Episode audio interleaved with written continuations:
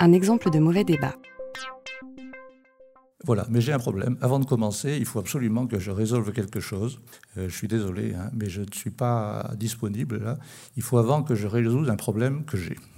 Françoise. Alors, est-ce que tu peux. On a discuté il y a quelques jours, et c'est absolument pas possible. Moi, je ne peux pas continuer. Excusez-moi. Hein. Françoise, comment ça se fait hein, que tu dis qu'il faut interdire les voitures dans les villes? Mais comment peux-tu dire ça? Moi, je ne veux absolument pas qu'on interdise les voitures dans les villes. Enfin, on en a besoin. C'est pas possible, ça, quand même. Qu'est-ce que c'est -ce que, ça, quoi? Je ne dis pas qu'il faut interdire euh, toutes les voitures, mais euh, je pense qu'il faut qu'il y en ait moins. Je pense que la voiture, c'est fini. Euh, faut, faut, ce qu'on appelle le déplacement doux, donc le tram, la bicyclette. Ouais, non, mais ça suffit là. Attends. Les, le déplacement doux, non, mais le vélo, et quand il pleut, on fait comment? Et alors, le doux, c'est aussi d'avoir des fleurs sur les ronds-points, d'avoir des, des tomates qui poussent.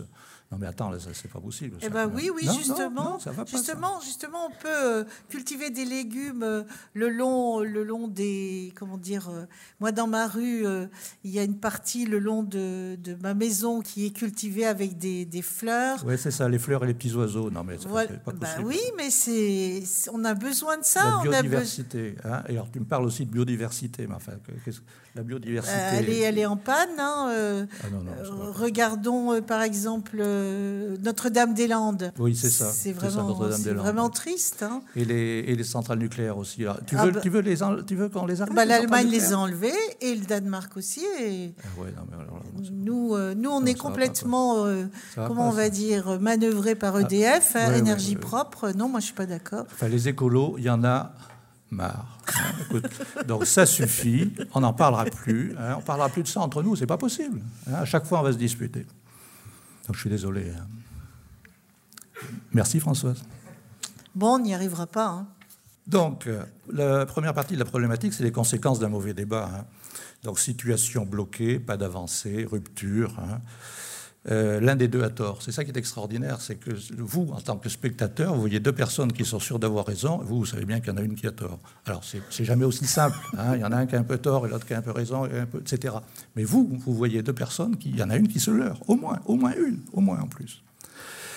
Euh, et un malaise, c'est-à-dire qu'après ce genre de, débat, alors c'est un peu caricatural et rapide, bien évidemment, hein, mais euh, il y a aussi quelque chose, c'est qu'après un débat comme ça, aussi bien l'un que l'autre, on ne se sent pas forcément bien. Hein. on n'est pas dans une espèce de dynamique positive. Hein. on dit, oh bah oui, alors vraiment, c'est pas possible, etc. C'est pas franchement une dynamique euh, positive. Et alors moi, j'appelle ça la mécanique du j'ai raison, t'as tort. Voilà. Et ça, on le fait tous plus ou moins, mais c'est une mécanique installée et c'est bien ça qu'il faut essayer de faire bouger. moi, je voulais vous poser une question en tant que spectateur. Hein. Est-ce que euh, vous, qu'est-ce que vous pourriez dire, en plus de ça peut-être, hein, comme jugement par rapport à ce type de débat que vous, avez peut-être pu voir aussi, hein, et ce que vous avez ressenti? Est-ce qu'il y a des choses euh, que vous auriez envie de dire? Parce que finalement, moi, je ne sais pas ce que pense un spectateur d'un mauvais débat. Donc ça peut m'intéresser. Si, si, vous avez, si quelqu'un d'entre vous, oui.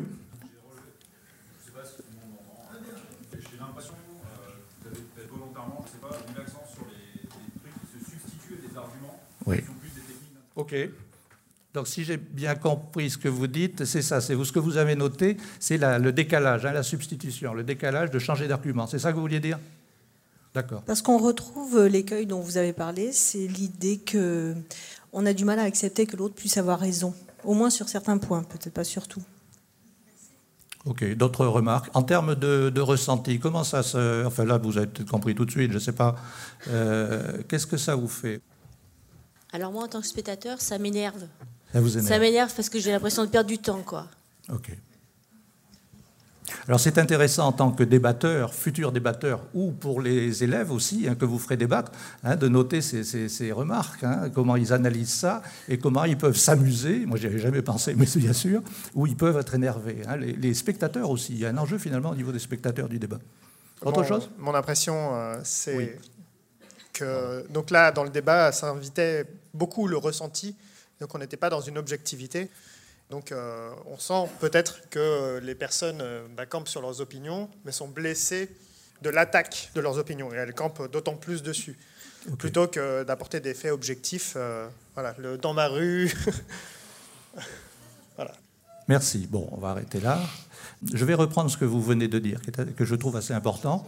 Et si jamais vous n'êtes pas satisfait, on pourra encore en parler un peu plus hein, sur ce point précis.